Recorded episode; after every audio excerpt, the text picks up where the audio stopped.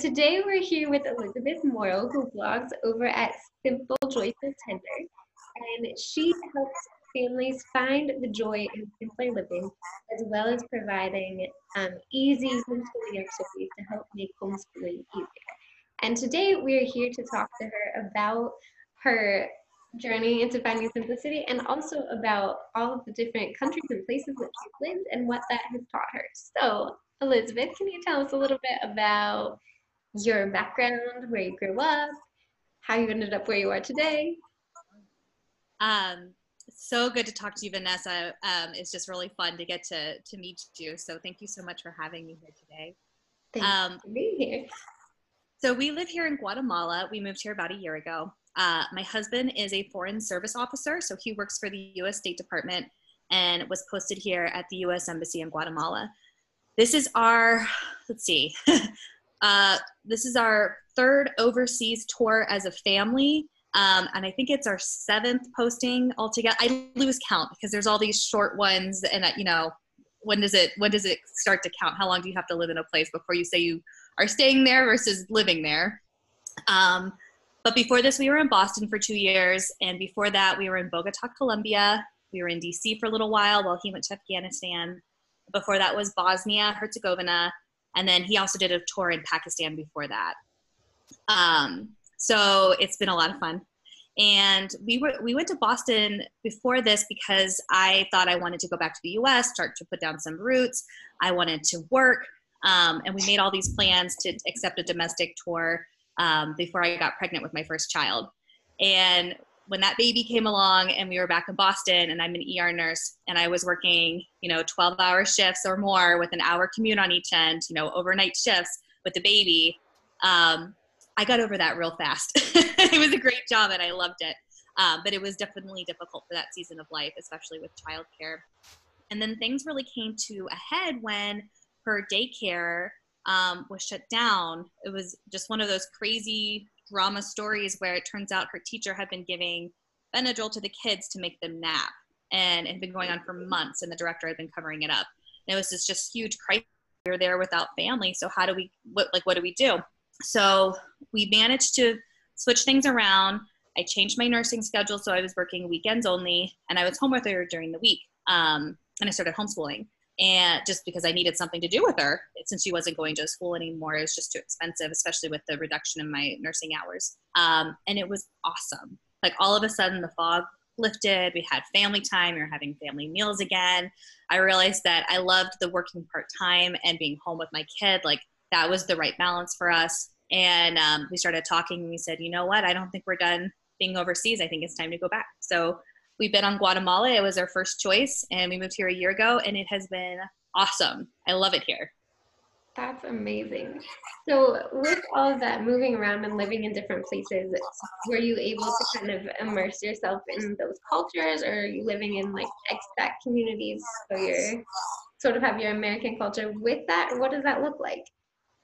So it's really shifted over the years. Um, the first time, so I, you know, except for study abroad in college, I think the first time I was really truly immersed was uh, when we were in Bosnia, and I was actually there. I, that's where I met my husband. So I was there on my own. I was teaching at one of the local universities uh, on a fellowship, and I wanted to be 100% immersed. I didn't want to have any American friends. I didn't want connection with the the embassy. Um, I remember there. I just remember this. It sticks out in my head that there was a a local like 5K event that I decided to participate in, and it was hosted at the the home that was our starting point of an embassy family. And I remember going in, and I went to their bathroom to wash my hands, and they had like Bath and Body Works soap, and I was like, "What are they doing? We're in Bosnia. Why do you need these American products?" And I just remember thinking, like, "What's the point of living overseas if if you're gonna, you know, like have this pocket of of home in your house?" All right, so that was ten years ago. And I can tell you that I may not have Bath and Body Works soap in my, my bathroom right now, but I definitely have Cholula hot sauce in my fridge, and I hoard Ghirardelli chocolate chips in my suitcase when I come back. Because I will say that having lived the majority of my adult life in different countries, and not just one country, but moving around frequently, it's a lot, and I love it. And I this is I would I wouldn't give this up for the world. Um, but when you spend all day uh, speaking a language that's not your first language, navigating healthcare for your kids in a foreign language, trying to figure out um, schools, uh, the play dates, you know, all the cultural nuances. It, it's overwhelming, and it's really nice to kind of intentionally choose how to make it work for your family. So we can go out and we can be hardcore adventurers all day long, and it's kind of nice to come home and make a familiar, comforting food, and that kind of recharges us so that we can go back out the next day. So with the benefit of time, I've learned that it's okay to have that balance and to not forget, like, oh yeah, we are Americans and we do have our cultural history and our our um, uh, our own backgrounds that we bring to this, and it's okay to have both, even overseas. It doesn't mean that we're bad expats. It doesn't mean that we're not making the most of this opportunity. I would argue that by you know playing with that balance, it's make, it makes it easier uh, for us to really jump into the local culture because we have that energy. Yeah, that makes a lot of sense. I did an internship in Haiti in college and I asked her, Is there anything you want me to bring? And she said cheese and chocolate. And I was like, That's so random. I was expecting like toys for the kids, coloring books, no, cheese and chocolate. And we got there and the first thing they made were nachos and then they made like chocolate chip cookies. And uh-huh. at the time I didn't really get it. But you're right, you need those comforts to make you feel like okay, I'm in my safe place. I'm in my, I don't know, like little little pieces of home. So do you speak those other languages now, or how do you learn to communicate in these places? So it's it's really important to me that um, we do our best to learn the local language wherever we are. I think it's a sign of respect. Uh, we're visitors in these countries, um, and we can't expect those that we meet to speak English or to accommodate us. We're here to learn from them. Um, easier said than done. I, I do not have a, a, natural gift with languages at all. Um, I've been studying Spanish now for 10 years. This is the second time I've lived in a Spanish speaking country. And, and I'm pretty good. I, I get by. I, I can go out there and I, I don't need a translator for, for tours or anything like that. Um, but I am not fluent. And that has been a humbling experience, to say the least, just to, to work at it for so long and still feel that struggle. But at the same time, I think it's, I think it was really good for me. You know, I grew up very privileged. I had all these opportunities. I was always used to being like the smart kid in class. And then I remember living in, I did it before my kids were born. Um, I was, I spent six weeks in Medellin, Colombia, working in an ER there in a community hospital. And there's nobody who spoke English, not the patients, not the doctors, not the nurses. And I was a very young nurse, like just out of nursing school. So we had the language, and then we had this huge cultural divide because this was a small rural hospital and I have never felt like uh, more stupid in my entire life. Like not only was I learning the procedures and and just you know like trying to get my my nursing chops, but I I mean they would have to explain like the basic language. I didn't know the medications. Oh, it's so humbling. So that has just I, I always remember that when I meet somebody both here abroad or when I'm back home who doesn't speak my language or I don't speak their language, that just because we can't communicate, that is not a sign of intelligence. And mm-hmm it just you know it has helped me remember just what it feels like to struggle. Right right. And i think a lot of times we live that with that assumption that well they don't speak the language because they don't want to and it's hard it's hard to learn a new language. And then you come with all this knowledge and it doesn't apply anymore. So i think you're you're definitely right. That's yeah having experiences like that put you in your place and help you understand people a lot better is there anything else you feel like you've learned from living abroad or from all of these experiences in different countries? Um, it's it's certainly and like I'm trying not to be political. Um, it when you watch U.S. news, it certainly is different um, to read about issues like immigration when you are living in a country where a lot of this originates from. It gives you a different perspective. Um, I think it's made it maybe more compassionate and understanding. You when you can actually see on the ground like the issues that people are dealing with. It's not just on the TV screen at home. Um, you can really see how people live, how it's uh, much of our lives is just the a lottery of geography. Um, so that that is something I've learned. yeah, yeah, definitely what what does it look like on the ground in Guatemala? What have you learned about the culture and life in Guatemala? Um, it is a beautiful country, and I highly recommend that if you ever have the opportunity to come visit, um, it, is, it is worth the trip. Um, so we live in Guatemala City, which is you know a typical Latin American city with lots of traffic and and you know um, people. Um, but it, there's poverty is a serious issue, and as soon as you're out of the city, the quality of living, um, like for example, we just a couple of weeks ago were driving around the country, not that far, and we were just driving through a town, your average everyday town, and there was the community uh, wash station where all the women had their clothes and were washing their clothes for the week. So just you know nine or ten women. So like running water isn't isn't a guarantee. We don't have potable water even in our house, which is in the nicest part of the city. We can't drink the water. Um, so there's definitely some shifts, and and the standard of living is is certainly different um, for the local population. But at the same time, it's gorgeous. There's so much culture, so much history.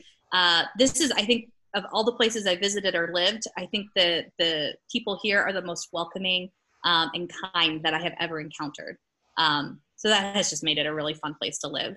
And I, I, just, it's just so cool because I remember a couple of months ago we went to go visit a local um, Mayan site, some old, some ruins, and I was there with my baby in the the carrier, um, and my, you know, my four year old was running around.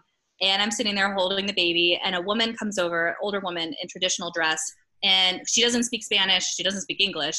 I don't, I did not speak her uh, um, traditional language, and she just kind of gestures towards the baby, and I'm like, oh yeah, the baby, and she reaches over and she pulls the baby out of the carrier, and I'm like, okay, she wants to hold the baby, and then she turns and she walks out of the museum with the baby. and, oh my gosh! Like you know, in the in America or even a lot of other industrialized countries, I would start to freak out. But I, a we're in such a small place. Like this is not a fancy museum. This is a one room place on a Mayan site, so she couldn't go far. And second, I just you know like it's different here. I I knew that this was not a, a, a nefarious intent. And yeah, she was outside. She just wanted to show my baby to all of her family who was like having a picnic. They were just passing the baby around. I took one of their babies as you know ransom just in case. Um, but we hung out and we like held babies and we took pictures and you know we chatted as best we could and and that is what our interactions look like here. That's so beautiful though. And the fact that you can trust people that you don't even really know that, you know, she's not trying to do anything to harm me. She's not taking my baby and kidnapping it. She's just yeah. going to show her family. That's so cool and I, I, I, do know that um, this is actually a topic that comes up a lot with our expat community because we, we often do stand out. You know, we look different. We you know we often speak a different language when we're in town, um, and so I it does come up a lot. How do you feel when somebody comes up to touch your kids? And there, I know there are some expats who who feel very strongly about protecting their kids' privacy and safety, and that is okay. And I, I'm not trying to because I know there probably are other expats who might listen to this and say, nope, not not for me. That's that's okay. And, I, and there are days where I have a mood. I know my kid is sick or cranky or tired, and I'm like, I'm sorry, not today, and that that's all right. But I do try to, when everybody's in the right frame of mind, to to be open to these moments and, and let them happen. It works for us.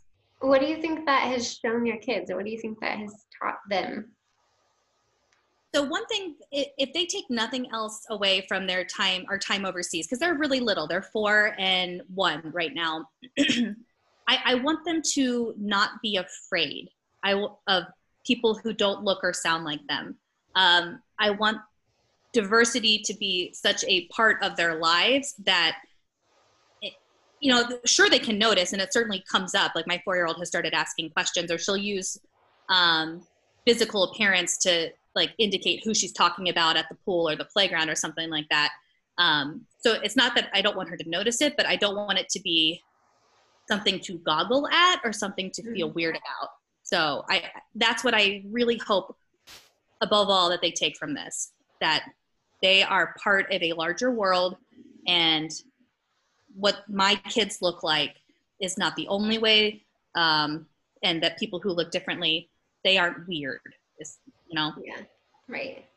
And i think that's normal in kids because they they're just noticing like it's just for them it's like saying well she has a blue shirt. It, my son will do that all the time. The brown sarah the white sarah and there's a little part of me that's like oh but he's he's just describing who he's talking about. so don't think I think yeah. it's when we tell them you can't say that. You can that's when it starts getting like, oh, why? I'm just right. yeah. So I've had, to, I've had to do some deep examination about that exact issue with my own self, and I'm like, well, why does this bother me so much when she points at a kid and she's like, oh, that kid has hair like so and so, or you know, um, or I'm like, oh, did you make a new friend? She's like, yeah, the brown one over there, and. Uh, coming from where I come from with my background, and we're not supposed to say those things. And I have to kind of think about what this means, um, intent versus uh, perception, and how do we be kind while also being honest. So I do not have all the answers, but that is a topic that I think about a lot. And I and I, you know, and how can a white woman necessarily uh, like know how to teach that because I haven't necessarily lived the the other side of it. So yeah. it's something I'm still working on and me too. Yeah. but I think until you're in these experiences when you're confronted with it and you have to think about it, that's when it's suddenly like, oh, what I learned doesn't work here. So yeah, so but that's good that you're exploring that and that's part of part of the adventure. Yeah. Yeah. So besides um homeschooling in Guatemala, what does that look like? What do you guys do for homeschool? So it's an ever evolving thing. And we kind of go back and forth. And just last month, I actually put my daughter into, um, we like, it was not the plan, but we stumbled across a Montessori Spanish immersion preschool three minutes from our house and it was one of those moments I was like, I had I had the homeschool curriculum, I have everything ready to go. And this is like our dirty homeschool secret that my kid goes to a regular school. um, but it was one of those opportunities where we're overseas. There's a chance for her to learn Spanish and have a, like this Montessori education that I really love. And they have ducks and bunnies in the playground running around. I was like, oh, and then and I told them I'm like, we we I found it out about it because um, they were having a summer camp, and so we were there for summer camp, and um, and at the end of it, they're like, yeah, we just have this brand new pre-K classroom. We just built it. I'm like, oh, well, that's really nice. She's like, oh, and the ducks will be delivered on Monday, and I'm like, oh, that's really nice. And she goes, and I hear you're homeschooling. Will you bring in your curriculum? We we're thinking about integrating it into our program, and I was like, well, then what am I doing at home? oh. So right now, what we're doing is we do a morning basket every day. Um, and I come, I, I have a music, I have um, Spanish, I have picture books. We have a mindfulness education that we're using in conjunction with the, the Torchlight pre-K cur- curriculum, which is excellent. So we do that every morning for about, oh, it's very relaxed. It's like 45 minutes. It's, it's playtime. It's reading books and hanging out. And it's like one of the best parts of our day. And then in the afternoon, we have um, some more read alouds that are a little more challenging. And it's just book time, you know, it's hanging out. And um, I've pulled these from some other curriculum that, that, I, that I have on hand. And then in the afternoon, um, we do science experiments, art projects, nature walks. And it is it is a curriculum. I sit down every week and I plan my my week out. We have a weekly theme. Um, I make sure we're hitting all the things that are important to us in terms of education, art, music, um, nature time, science, uh, STEM. So we have all those incorporated, and but it's not it, it's not sitting down at a table and doing worksheets. It's for me, it's less homeschool is the easiest term for it, but what it really is is a way for us to connect and spend time together and for them to explore. And there's nothing better than watching your kids' face light up when they're like creating a terrarium for a pet snail they met outside. Um, so for me, it's really, really fun. And that is keeping the spirit of what we wanted for the kids' education, which was exploration and family time and connection and homeschooling or whatever you want to call it unschooling, world schooling, after schooling labels aside, it is a way for us to connect as a family and to just participate more deeply uh, with each other in the world. I love that. I want to sign up. I wish I really could down into catchphrase, but I, I don't know and we're having a lot of fun. That's good. That's good. And really, that's what, especially at this age, that's what school should be. But a lot of times we get still caught up in well, they have to get ready for school and they have to read and they have to write and what they need at that age is connection and exploration. So that's that's a wonderful way to do that.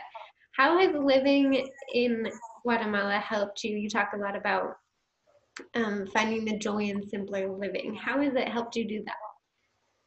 So we made a pretty radical shift this year. Um, as I said, I'm a nurse um, and I love nursing. I love working with patients. And after we moved here, I, I was offered a nursing job and it was like the unicorn in the hayfield, whatever, whatever the expression is. Um, and it was great. It was this great nursing job. And as I was waiting for, there's a lot of paperwork for these things when you're overseas. So as I was waiting for it to start, I was doing these learning activities. Um, I started writing a book that I had always had in my heart that I wanted to get down, but now I had the time to do it. Um, so I was I was doing these personal projects. Um, we're able to afford full time help here, and that gives me the space to you know to take a couple of hours for my own projects. Um, and as the weeks went on, and then it turned into a couple of months while they were waiting for all the paperwork to be processed, I realized that I was really happy. I I didn't know how adding this nursing job in uh, was going to increase that happiness. It would add money in the bank account and it would keep my resume filled, but it, that was about it. Um, so I decided to to walk away from it, and that is was a really really difficult choice because these these opportunities professionally don't come up very often overseas. It's one of the hardest things about being what we call a trailing spouse we're following some our, our spouses overseas for their work. Often our own professional careers kind of lag behind because you're constantly starting over. So it was really hard to walk away from that but that was when i said all right i'm gonna i'm gonna work on this blog. I'm gonna work on my book.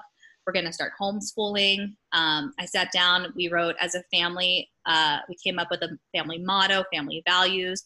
We wrote sort of like an educational manifesto what we wanted our kids to learn and what we wanted them to have experienced by the time they leave our house at 17, 18, 19, whenever the time may be. So it was a, a time of really deep introspection and creating a family culture. So that way, when opportunities, for example, like this bilingual uh, Montessori preschool came up this fall, we could assess it against these values that we had already established and be like, yeah, this totally supports what we're trying to do. So it was it it it was a wonderful opportunity. Um, I have never waffled so hard in my life. I so many pros and con lists, and it's it's funny now because I, I have zero regrets. it was absolutely the right choice. But I remember at the time it felt like life or death, turning down the traditional professional path for this kind of artsy family hippie thing. Um, but you know what? I don't know how long we're going to be overseas. I don't know how long we're going to be able to have uh, to be so lucky to have help at home with the kids that frees up this time. So we're just going to make the most of it for as long as we can. That's great. So you really just got to define like who you are as a family and what you want out of family life, which yeah, mm-hmm. is something not a lot of us take the time to think about. So was the I feel like a lot of times our identity gets wrapped up in our jobs. Like I am a nurse, I am a teacher, I am this. Was that part of the the waffling between do I walk away or do I not? Was it kind of giving up oh, sure. what will I what will I talk about at um, like college reunions if I can't say this is my career, this is what I've made of myself? Um, especially for I think a lot of us who were ambitious and worked really hard to get the degree and the you know you, we took the SAT classes and I, we did my husband and I we did everything we were supposed to do. We did college, we did grad school, we did fellowships. Um, you know, we got the house and the mortgage. Like, like we followed the path that was laid out for us. And there we were in Boston, uh, both working full time in the jobs that we had been working towards our whole lives. Um, in the specialties we wanted, and you know we had the kids in the house and the two cars. We were we were pretty miserable we were exhausted. We never had time for family stuff. We were so busy working. Every morning was like I would wake up um, after like four or five hours of sleep because I was working the evening shift and I still had a kid who was waking up at you know six if I was lucky. And I would wake up and I'd be like, "Oh, please don't let her have a fever. How will I cover my shift?" Instead of how will I take care of my kid? Right. Um, it was just every day was a struggle of trying to figure out who was going to pick up from daycare and we and even when we had a day off i just remember sitting the first time that i was able to take my daughter to the park and actually play with her instead of like sitting there with my enormous Starbucks and like nodding off on the park bench.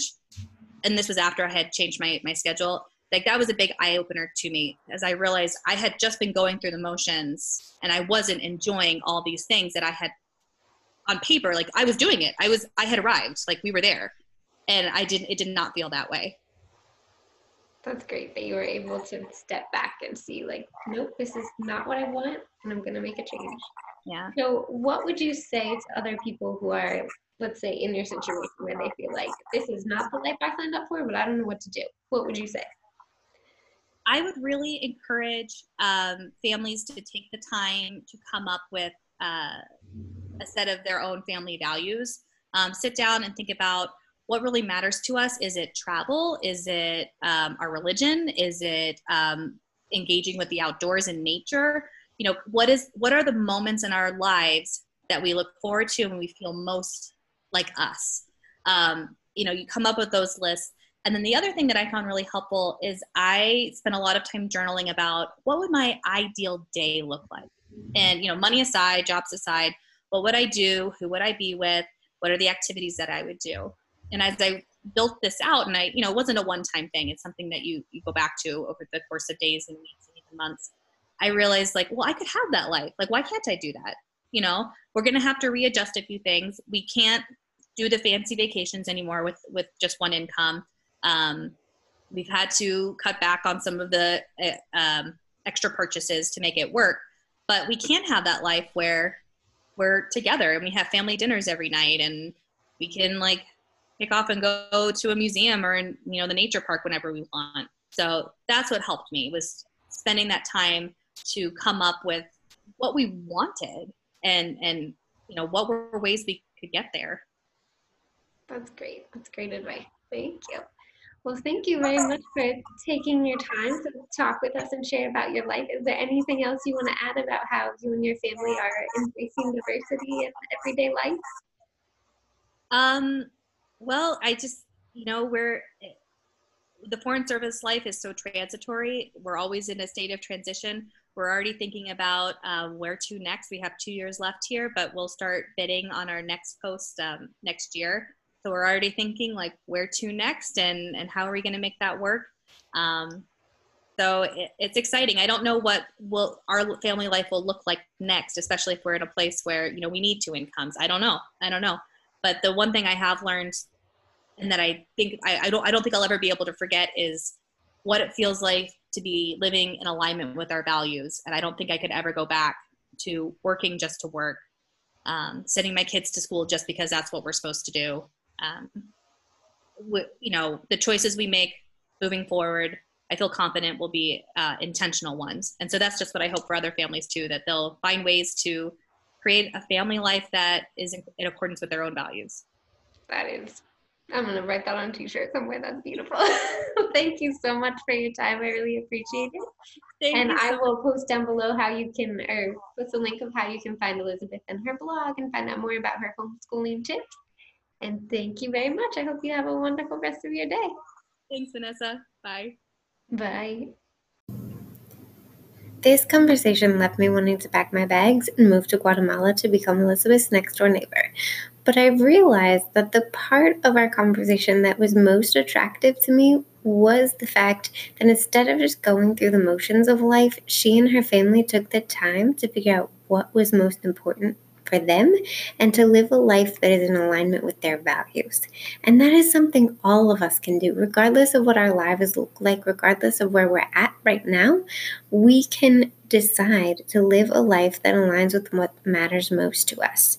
And to help us do that, I took some of the questions that Elizabeth mentioned and added some additional questions to help us reflect and figure out what matters most to us as people, what matters most to us as families, and then set up our lives in a way that aligns with those values. And obviously, for most of us, one of those values is embracing diversity in other cultures and teaching our children to be empathetic accepting children. But what else? And how do we make that happen? So I encourage you to click on the link below to download that worksheet and go through and take the time to reflect on what it is that matters most to you. I would also encourage you to check out Elizabeth's blog so that you can learn more about her adventures in Guatemala and homeschooling and learning to live a simpler, more joyful life together. Thank you for joining us, and we can't wait to see you again next time.